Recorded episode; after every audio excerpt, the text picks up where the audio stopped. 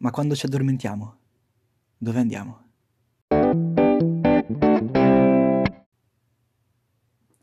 Sì, una grande domanda.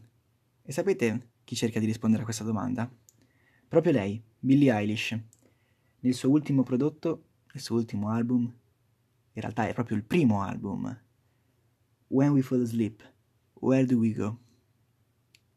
Mi sento di dire che questo non è essenzialmente un prodotto completamente realizzato da lei. È fatto da lei e suo fratello, in particolare Billie Eilish e Phineas O'Connell. Ma andiamo con calma. Cosa ha fatto Phineas e cosa ha fatto Billy?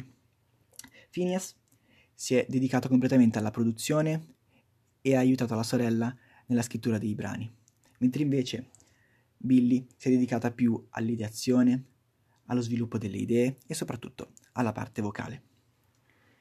Billie Eilish, ragazza di Los Angeles, nata il 18 dicembre 2000, 2001.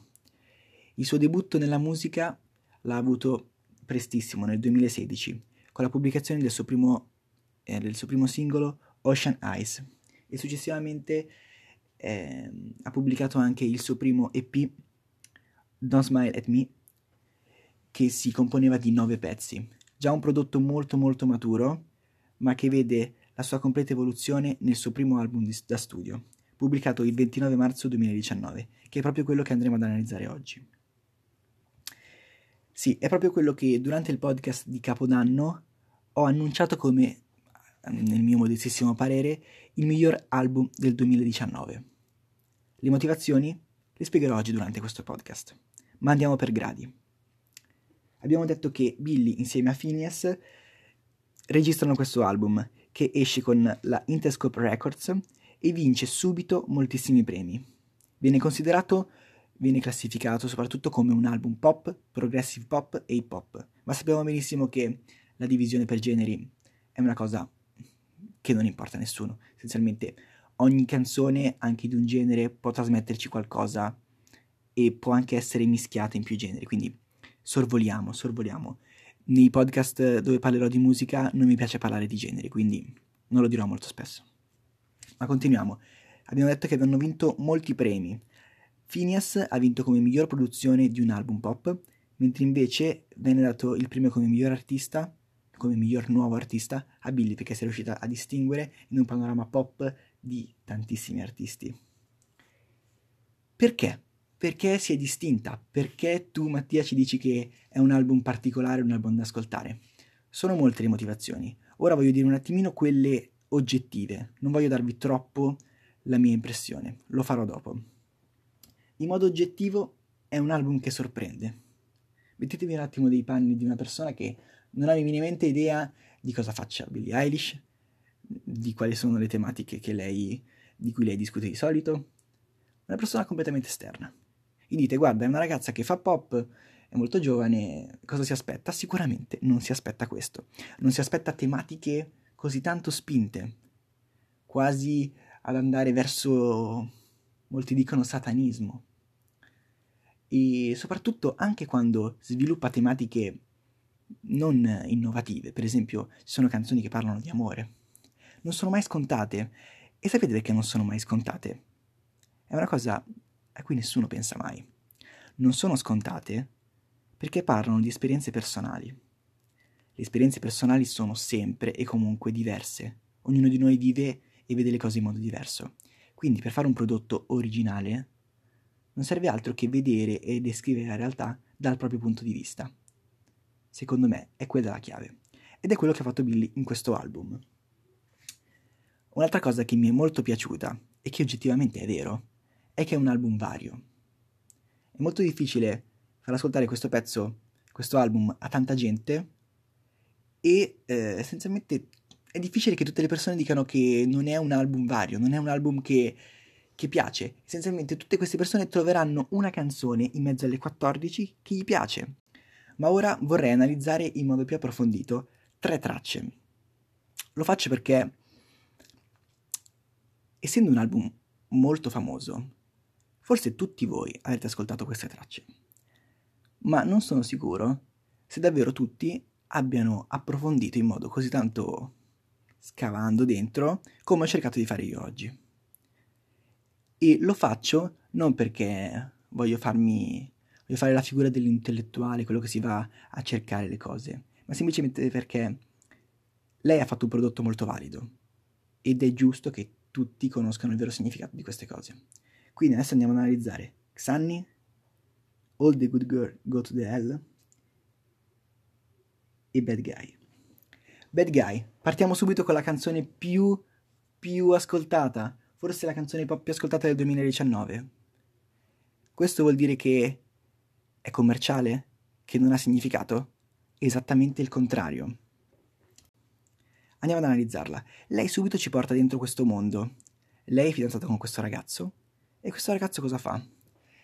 Imprime la sua prepotenza nella coppia.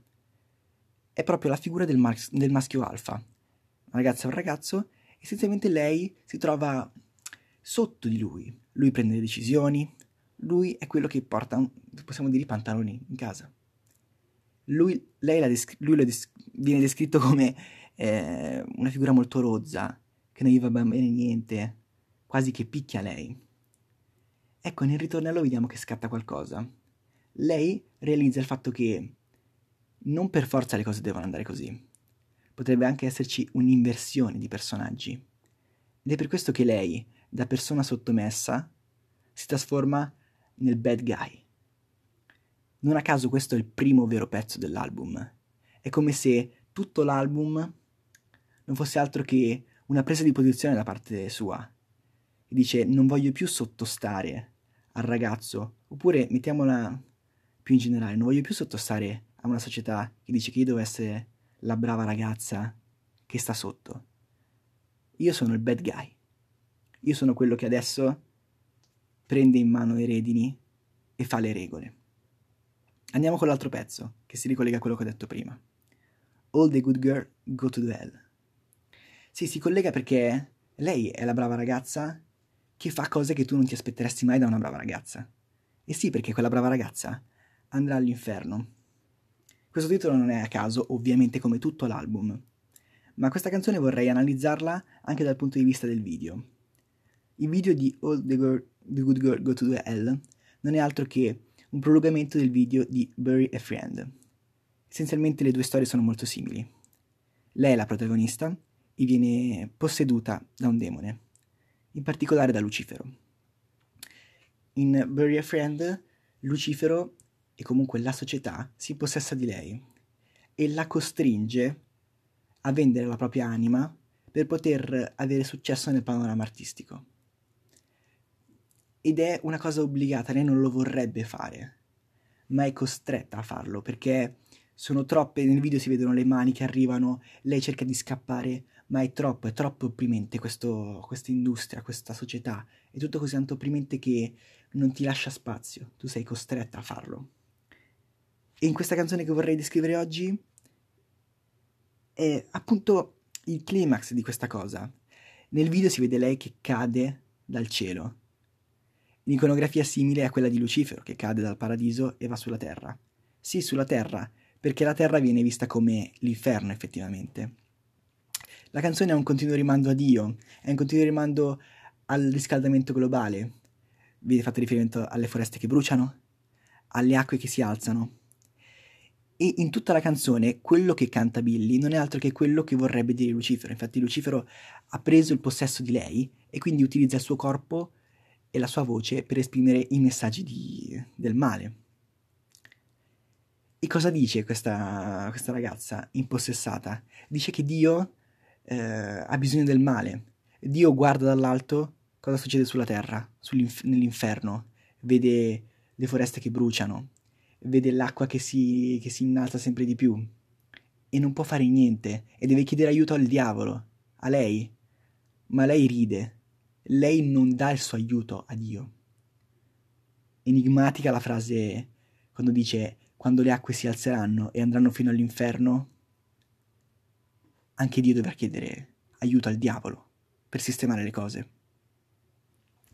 Capite che non si parla di, di frivolezza, non si parla di argomenti beceri, qua si parla di un'introspezione particolare, una voglia di, di innovazione che personalmente non sentivo da tanto tanto tempo.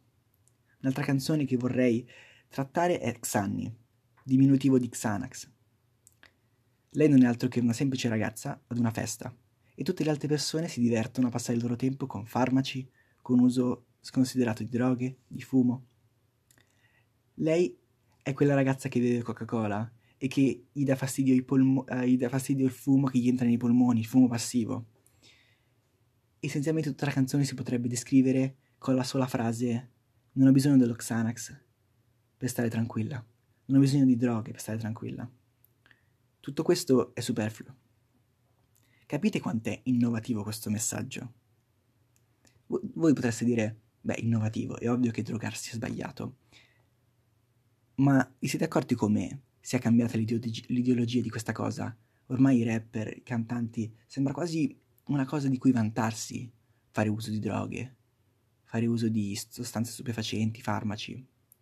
Lei con un semplice messaggio dice non c'è bisogno di fare tutte queste cose qui per essere felici, per essere calmi. Sono cose senza senso. Non fatele. E sì, e vi dico perché secondo me è l'album migliore del 2019. Semplicemente perché è un album vero. Dalla prima canzone all'ultima canzone c'è un'idea di fondo. C'è una, una ricerca, c'è uno studio. È pensato, è voluto, è aspettato. È personale. Non sto dicendo che sia un album che debba per forza piacervi dal punto di vista musicale, ma è giusto riconoscere quando una persona mette l'anima in una cosa. È giusto riconoscere quando una persona prende un sentimento che ha dentro di lei e lo riversa in note, in un album. Brava Billy. Qui è Matt e auguro a tutti un buon fine settimana. Ciao!